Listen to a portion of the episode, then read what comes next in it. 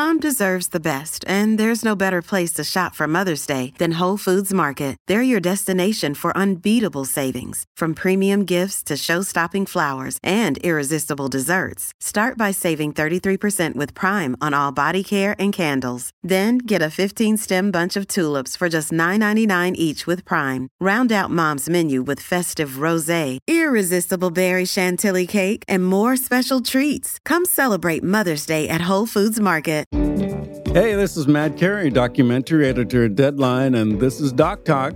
My partner John Ridley is on assignment this week. Very busy guy. He's got his upcoming film about Shirley Chisholm, so he's busy with that right now. But in this episode of Doc Talk, we wanted to go in depth with some of the Oscar nominated filmmakers in the Best Documentary Feature category. We're talking with Nisha Pahuja, the director of To Kill a Tiger, her film is about this courageous couple in a small, very small village in India who fought for justice after their daughter was the victim of a really shocking crime that earned Nisha her first Oscar nomination. And we're also going to be speaking with Mstyslav Chernov. He won the Pulitzer Prize for his work documenting Ukraine. His film is 20 Days in Mariupol, which is about the siege of that port city in Ukraine in the early days of Russia's invasion of its neighbor. It's hard to believe, but we're coming up on the two year anniversary of Russia's horrible, unprovoked attack on Ukraine. Here now is my conversation with the directors of To Kill a Tiger and 20 Days in Mariupol.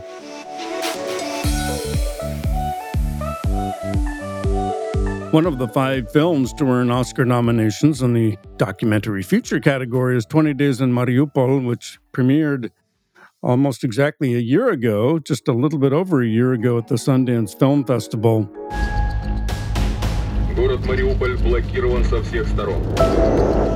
Russians have entered the city. The war has begun, and we have to tell its story. We are joined by director Mstyslav Chernov. Uh, I remember speaking with you at uh, Sundance last year and seeing you at the award ceremony. What has this nomination meant to you? I know that any any talk of a celebration is is inappropriate because of the nature of the film of documenting this horrible siege of Mariupol that be, began at the when Russia engaged in its full scale invasion of Ukraine and left tens of thousands of civilians dead. But what was your your reaction when you heard the news that you were Oscar nominated? It is a bitter and uh, sweet moment at the same time because this film wouldn't exist if it wasn't for this horrible tragedy that we've recorded. And I honestly wish that this film wouldn't exist but things have happened and uh, we were able to record at least some of them. And i felt like it's my duty to to keep telling that story. This is painful to watch but it must be painful to watch.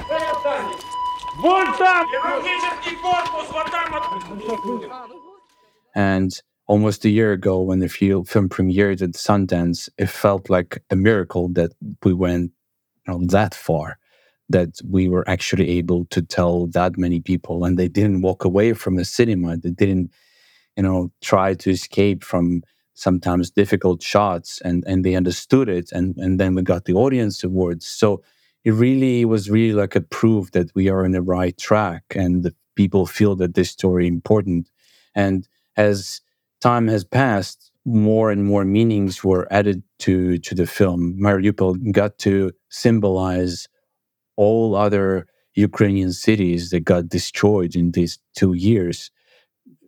Bakhmut, Marinka, Vuhledar, Soledar, now Avdiivka, and so it stands as a symbol now, not only a representation of the story and the opportunity uh, and the honor of, of nomination uh, for Oscars and other recognition that we got, it is an opportunity to make sure that this story is not forgotten, that this symbol is remains in, in people's mind, that Mariupol isn't just a a word which can be forgotten. So yeah, for that I am happy. For I'm happy to that to know that this will stay in people's memory. Towards the beginning of the film, you you say that uh, within about a week of the invasion of, of the country and of the siege of Mariupol beginning, all the international journalists had left. You and your your small team stayed. Have you ever thought about what would have happened if you hadn't been there to document it? Because images and footage bring home the reality in a way that that words really can't.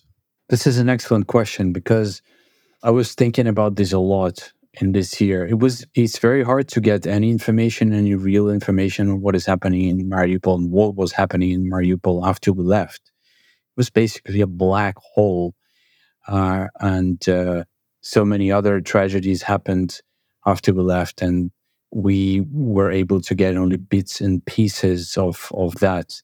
And the worst thing is that when you don't have a record of anything, uh, this empty space is filled by by false narratives, and we can actually see what is happening uh, right now. Uh, so Russia will premiere um, a scripted miniseries about Mariupol in February, which they're called 2022, and they're about Mariupol, and that what actually scares me the fact that if we we were not there to to record at least something and we recorded so little comparing to the scale of tragedies that happened there if we were not there then the only thing that would exist uh, uh, about mariupol is people's memories that they have and false narratives. And on the long run false narratives you know they're stronger than people's memories because people want to forget tragic events of their of their lives. Uh, but now I see when I meet people from Mariupol, when I go and see the film, and that what happened in the recent in a recent year as well after it was premiered. Mariupol residents went to cinemas and online to see the film. And I saw how that gave them an instrument to talk about their life and what they lived through it is very hard for them to express the reality of what they've experienced but now they have a tool they have an instrument to to do that. So I, am happy to give them this this instrument uh, to be able to express uh, themselves. But yeah uh, yeah um, i think it is uh, incredibly important to make sure that every shot every minute that was recorded in in mariupol but also in other places in ukraine now uh, that we don't necessarily see in the news is recorded and preserved because the time will come when everything will be questioned, everything will be denied. And in that moment, having these records is, is crucial for Ukraine's history and for the world's history. And we see in the film, for instance, the Russian foreign minister Lavrov, uh, a news clip of him claiming, oh, the, all this is fake, this has been staged. And it's not just him, but other Russian officials. So they're busy trying to sow a, a false narrative and convince their, their people that news footage isn't the truth, which is enormously frustrating uh, on on so many levels, and certainly as a journalist, as somebody who's dedicated to telling the truth, it's it's just it's one of the one of the great outrages of of this conflict uh, and we see that tool being used in just about every conflict, of course. I can see how information in recent years. I've been conflict correspondent for almost a decade, and I've seen how how countries uh, weaponized information. I'm so sorry. Your my kids? daughters, my daughters here. yeah. I have so so very little time to to spend mm. with them. Mm. Only a couple days before I have to I have to leave. And this is your youngest daughter. That's my youngest daughter. She was six months six months old when when Mariupol was happening. Okay, thank you. Of course. I would say that uh, in in recent years, uh, I've been a war correspondent for almost a decade. I've seen how countries, even not only totalitarian, authoritarian countries, but also democratic countries started seeing information as a weapon. and a warfare. And that's exactly what we also hear from uh, uh, UN, Russia's UN envoy in the film. He says that, you know, it's information war. So for these countries, information is a weapon, and by extension, journalists are soldiers, which is a very disturbing thing because that makes us a target. That makes documentary filmmakers and journalists, every every person with a camera, a target, and this should not happen. But it also it's also important to acknowledge that this this idea that has that is in the air right now signifies that our modern history when when someone will look at at our generation at what was happening right now uh, from from the future they will look at us and our time will be defined by this false narrative by by abundance of fake news of misinformation and misinterpretation and i think historically speaking, it is important to preserve this uh, as part of the history. Fake news are also part of our history. You see what I mean? So, to preserve the examples of fake news as as much important as preserving uh, a reality, and that's what has been one of the themes of the 20 days in Mariupol. That's why that's what we were trying to capture. That's what I was trying to do and in the editing room to explore this theme of, of, of journalism and, and false narratives and misinformation and to to find an artistic tool to to be able to express that, to, to show the transformation of their reality into this um, something very different. You know, we see in the film so many innocent civilians killed of Evangelina, four years old, of Ilya, 16 years old, 18 month old Kirill. It, it's so devastating. I think it would break the heart of anyone who sees it. I, as more time goes by, we see the American public seemingly turning its attention away and we're told in, in media reports that there's a lessening of, of support for the Ukrainian people. It's become a big political issue domestically in the United States and tied up for various reasons with the immigration debate. It must be, I would think, very frustrating for you as a Ukrainian and as a filmmaker to see that, to see the initial outrage followed by a, maybe turning away of the attention and finally a, a certain degree of almost apathy. I would say that as a filmmaker and as an international journalist again who worked in six other wars i would say i understand what is happening i remember 2015 and 16 when world moved on from ukraine to syria equally important and devastating story aleppo was was besieged and destroyed by Russian bombs, and that required immediate attention. And people have a limited capacity for attention and for tragedy. This is all understandable. And also, we are as journalists have limited capacity, like limited resources. We cannot be in two places at the same time. But I think partially that was that was a mistake. The mistake that we all moved on. Uh, well, Ukrainians didn't, of course, but most of the international society moved on and have made a choice to forget that Russian invasion started in 2014 and switch to another, switch their focus to another events. And uh, that resulted in everyone not being prepared for Russian, uh, for, for escalation, for the full scale invasion that happened in 2022. Because we didn't talk enough about it, because we didn't alarm uh, the international uh, society enough, we were not prepared, and the world was not prepared, and everybody was taken by surprise. How did you know, what? Why? But for Ukrainians, the reality is that for Ukrainians, this war uh, is, was part of their life already, and the escalation was inevitable. And I, I wouldn't say again, as a as a journalist, I understand what is happening and I have my feelings about it, but I'm not going to express them mm. because it's unprofessional. However, I can tell what the Ukrainians feel that I'm, I keep talking uh, to all the time because I am in Ukraine all the time when I'm not presenting the film. And the most painful part, probably the the part that makes them feel frustrated, is not that the international support is uh, falling or you know it's or it's not enough. Ukrainians understand that other countries have to take care of themselves and their the other problems.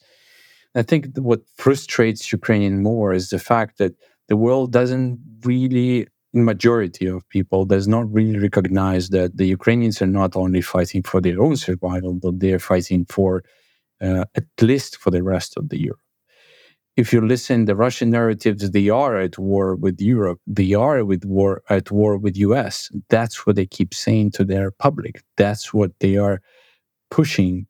And the world doesn't seem to recognize that, that they are at war and not only with Ukraine. So it is it is quite scary and it's quite frustrating when your neighbor uh, has nuclear weapons and he, your neighbor is at war with you and you you don't even know about it. And when you know about it, it's too late. It's kind of a, upsetting to Ukrainian just to, to become that the bombing of the cities uh, and the human loss becomes normality. That's that's another frustrating thing. Could you imagine if uh, any of the Euro- uh, any of the European or U.S. cities was was bombed daily?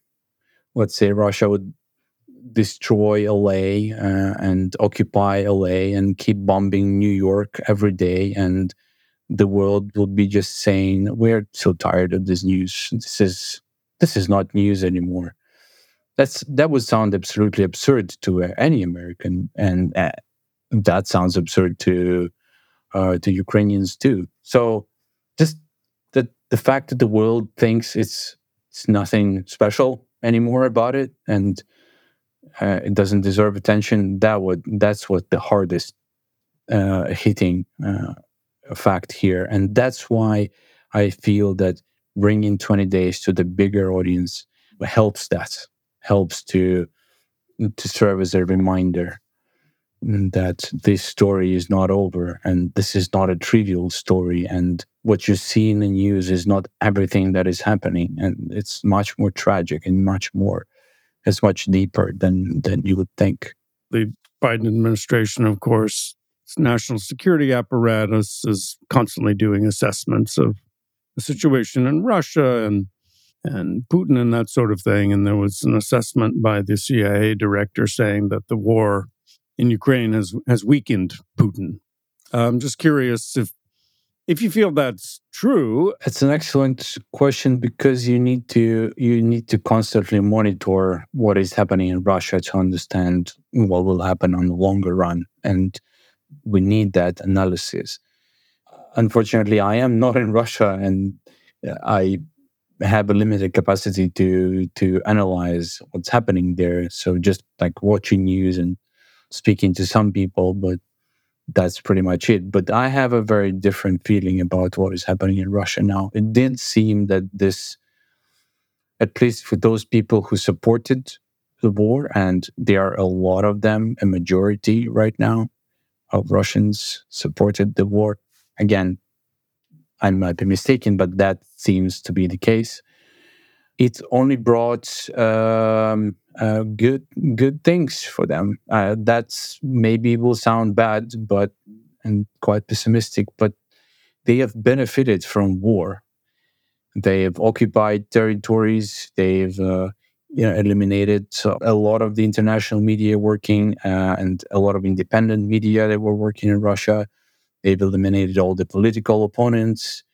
Uh, they have built a better relationship with the China and India than they had before. They are producing more weapons than ever. The level of poverty is down. They've they got rid of thousands of convicts uh, that were serving uh, in their uh, jails, and they don't care about loss of people. So it does feel quite depressing to think about it, how much they benefited from war. Look, even in Mariupol, Russian companies are getting really good contracts for reconstruction. So they are actually making money on the city that they just destroyed with their bombs. Same thing happened in Aleppo. So it's a big business, and uh, uh, a lot of people benefit from it. And that is why uh, hopes that it's going to stop uh, by itself are so naive at best Mstyslav Chernov, it's um, wonderful to speak with you. I know you are going back to Ukraine. Well, you're there now. Well, actually, where are you now? no, I am currently. I'm currently in Europe. This is part. I am in the middle of between two uh, screenings of our film, and th- this is all we right now do is make sure that more people will see the film. And uh, I would rather be in Ukraine right now because I have another film that I'm working on and I would like to keep shooting it. But right now, the most important thing is to just to present uh, 20 Days in Mariupol to the audiences because you know it feels like in this moment. Uh, in in uh, all the political environment that we have right now in the world, this would be the best thing I could do as a journalist and also as a Ukrainian. Well, it's an extraordinary film and one that um, is always going to be with us to show us the tragedy, the horrible crime against humanity that was committed in, in Mariupol. and we will see you in, in Los Angeles, I hope, sometime soon. We, we wish you and your your family continued health and safety in the meantime. Thank you. Yeah, thanks for your time. Stay safe.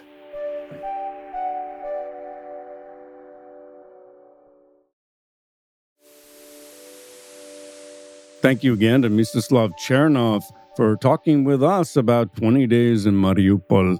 We're going to turn our attention now to To Kill a Tiger, the documentary from Nisha Pahuja, which earned her the first Oscar nomination of her career.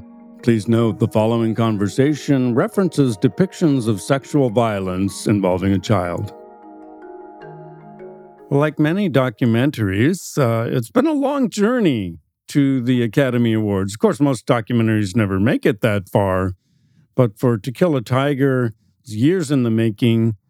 We want to congratulate director Nisha Pahuja, who joins us I know you spent many years working on this film. It must have been very far from your mind, I would imagine, that one day you would be an Oscar nominated filmmaker for this. Yep. Still really far from my mind, Matt. Still can't quite believe it. It's it's it's incredible. Completely not it was not at all part of the kind of original path or intention. So to be here is really special. Yeah, and unexpected the story of this film, and uh, it, it's a family in the state of Jharkhand uh, in India. This is a, a, poor family, Ranjit, his wife Jaganti, and they have several kids, but it's really about what happened to Kiran, their oldest daughter, who was the victim of a, a horrible sexual assault.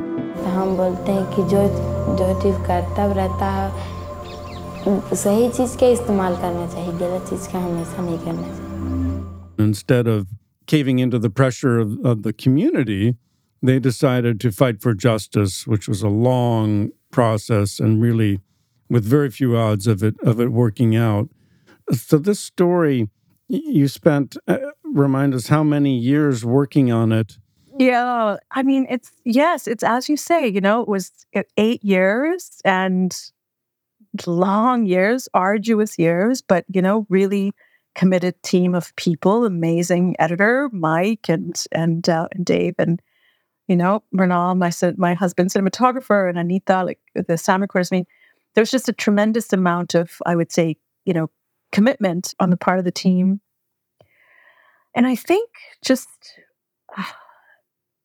I, I, I wish I could sort of, you know, read you part of like when we asked Ranjit like what it felt for him to be nominated and for her, right? Like when when when they found out that we had somebody on on uh, somebody from our team on the ground in, in in India who's sort of communicating with the family, and apparently, you know, Kiran just kind of like yelped, like she was just she was just so excited.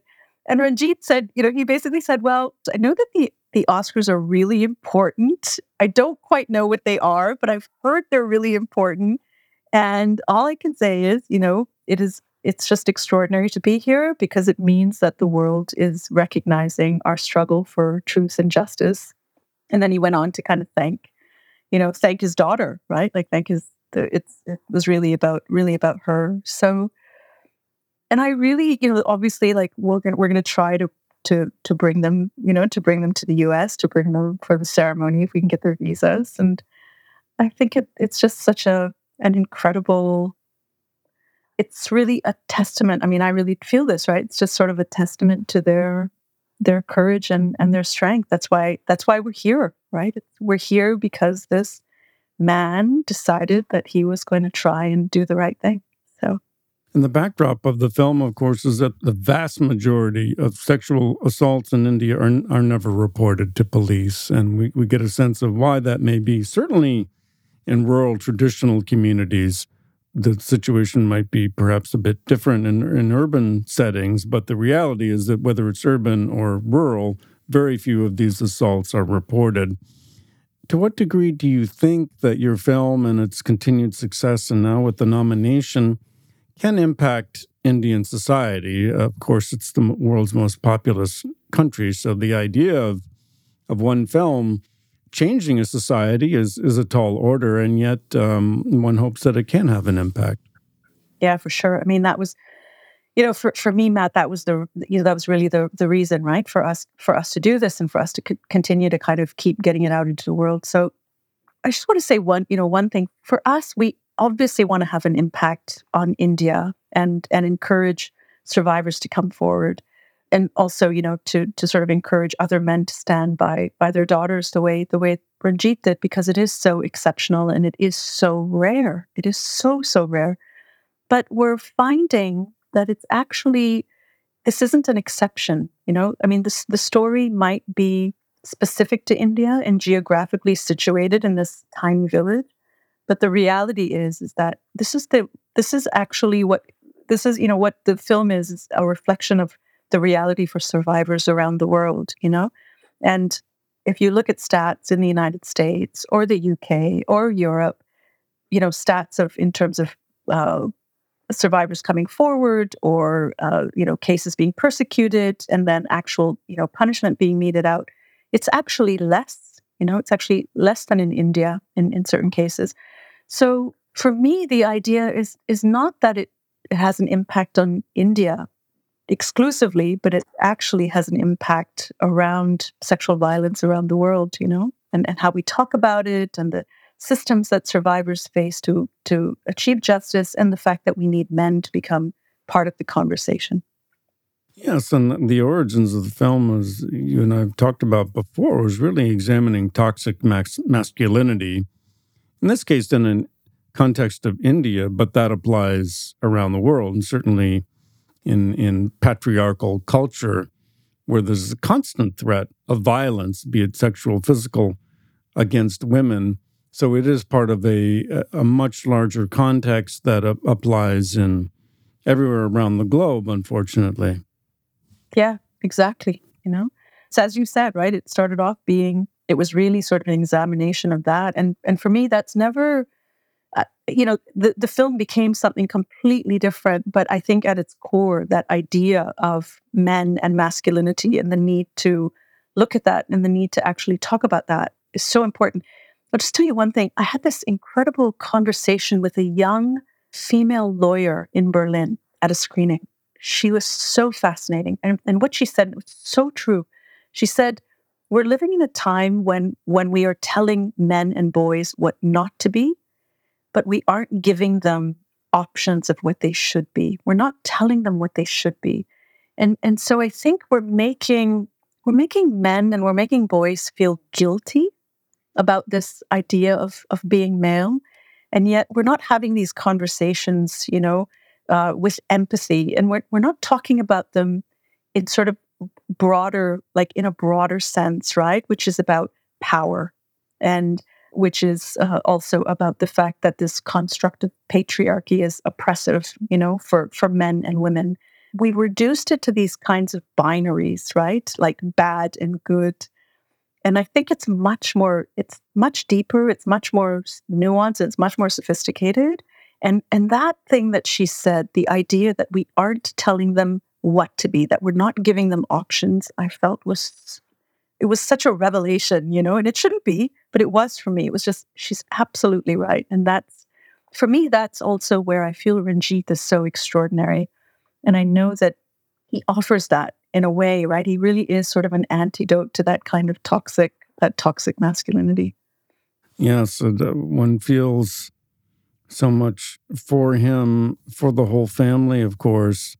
And you see the pain in, in his eyes of his feeling that he, he did not protect his daughter, that he had, he talks about every night of, of, you know, telling her to, to be careful, to be safe, to kind of monitoring in this one night where the attack took place. He, he didn't have that opportunity to, and it, it's just anguishing for him. And again, because of uh, the caste system, other elements of, of Indian society, he's really powerless or next to powerless. And yet somehow, through his persistence and, and courage, is, is able to, to move the, the legal and justice system to, to bring justice uh, for his daughter. And so the three young men who who allegedly committed the act, they are they are still in prison, which again is remarkable in and of itself. In most cases, they would never face any prosecution. It is incredible, isn't it? You know, and and I mean, there's so much, obviously, you know, that that's going on there. Like in just even in terms of the film and and the and the crew and our role in the story and and you know the impact that we had. Uh, but what was what was so clear to, to me and and you know continues to be because he adores his daughter is that she was the driving force in so many ways right over the course of filming you know that that strength that she had that tenacity that she had it never ever she never changed she never vacillated he did his wife did you know they they definitely were conscious of and afraid But she was it's not that she wasn't afraid but she just demanded that demanded that everyone d- did right by her, including her country. You know, including including that justice system. It's um, it's remarkable. Like I, I find her.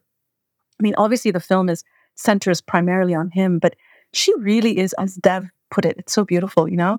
This is Dev Patel, you know, the executive producer. Yeah, like he just, you know, he he he said he calls her kind of the film's north star, right? She's the she's kind of the guiding, the sort of the moral guide, right? And it's it's true, you know. And he was really just committed to doing the right thing in the end, uh, because of because of her and this this love and her resolve, her courage, right? He says he says that in the film at one moment, you know, if she can be this brave at 13, if she can be that courageous, then we have to keep fighting. We see in the film that you and, and other members of your your crew, as well as the family, really were at great peril because the the village sort of rose up and was angry at the family for seeking justice. They wanted to marry off Kiran to one of her attackers. There's a lot of pressure from from people in the village as well as officials for the family to do that, to just like dismiss it. And, you know, their their daughter, from their point of view, ah, she's been shamed and better to marry her off. Things really reached a boiling point where they were going, you know, villagers were threatening to attack the home with you and your crew in it. I'm just wondering what what the scariest moments were for you in, in making the film. Well, without a doubt, you know that scene where uh, where we're asked to stop. What we're not asked, where where we're sort of you know where people are demanding that we stop filming and that we leave. Uh, that was without a doubt that was the most tense and the most um, terrifying. But you know, it's I think that was that was the scene that was the hardest, and not just not just because of a fear of not just the threat right? Not just the the fear of of what could happen, um, but also I think for me, just my, just the knowledge that somehow I was part of a certain kind of dissolution of a social fabric that had been built over centuries and and you know which at its root has this idea of community right and i think my awareness that somehow i was causing i wasn't causing I didn't cause it, uh, but I was exacerbating a kind of friction and dissolution that was a fraying, right? That was that was happening in terms of the bonds of the village. I was part of that. Um, I didn't create it, but I was, you know, I was a part of it, and I think I was very conscious of that. And and that moment in the film, you know, where the villagers come in, I think more than the fear was the sense of I'm part of something. I'm part of a certain kind of destruction, maybe a necessary destruction, you know, but a destruction nonetheless, which doesn't feel good, right? So you were born in India but raised in Canada. But I wonder about the reaction to the film in, in India. Yeah. My, my film is actually exclusively Canadian, um, Matt. There's no Indian funding. There is no, you know, Indian producers. I mean, there's obviously Indian crew. Um, but you know, this it's, it's a curious thing, right? Because I'm not considered I I'm not considered an Indian filmmaker. You know, I'm I'm considered a Western filmmaker, a, a Canadian filmmaker. Very interesting. Hmm. Yeah, it's really interesting. And you know, I I had this I I had this conversation with someone um, the other day about this idea of you know what does it mean to be a Canadian filmmaker, and you know, like, and I kind of thought to myself, I honestly don't even think about these. I really don't think about these things. I think about being a filmmaker and I think about what it means to tell stories and what it means to be a documentary filmmaker specifically, right? These idea, you know, these sorts of identities and and and nations and where you belong and who you belong to and who gets to claim you. Those are all outside of you, right? What I feel internally is something is something very specific, and that is just kind of a, a, a real pride for everyone that's been part of the film, and a tremendous um, just love and affection for the family, and and really, you know, just what Ranjit said, which is essentially this is a recognition of what we have achieved, and it, he's so it's so true. Is without that courage, without that commitment, none of us would be here. You and I wouldn't be having this conversation. So, you know, to me, it's it's that's the most important thing. And I don't think India necessarily should be celebrating me. I think India should be celebrating this family because they're exceptional. They are, and I, I certainly hope that um, they are able to attend the the Oscars. I know that, as you mentioned, those working out visas can be very complicated yeah. and, and uncertain. And, We're going to uh, get there, Matt. We're going to get there. If, if you can pull off a film like this, you know, I have full confidence that that you'll be able to do that. And uh, we certainly congratulate you, Nisha Pahuja, the director of To Kill a Tiger, Oscar nominated in the category of Best Documentary Feature. Thank you for being with us. Thank you so much, Matt.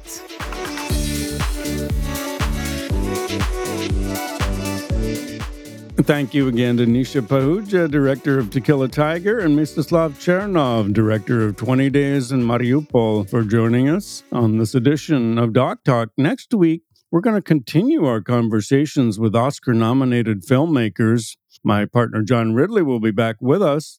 We'll be talking with Maite Alberdi, the director of Oscar nominated The Eternal Memory, and Kaouther Ben Hania, the director of Four Daughters. She earned her both both of them earned the second Oscar nominations of their career. That's coming up on the next edition of Doc Talk, hosted by John Ridley and myself, Matt Carey, documentary editor Deadline. We hope you'll join us.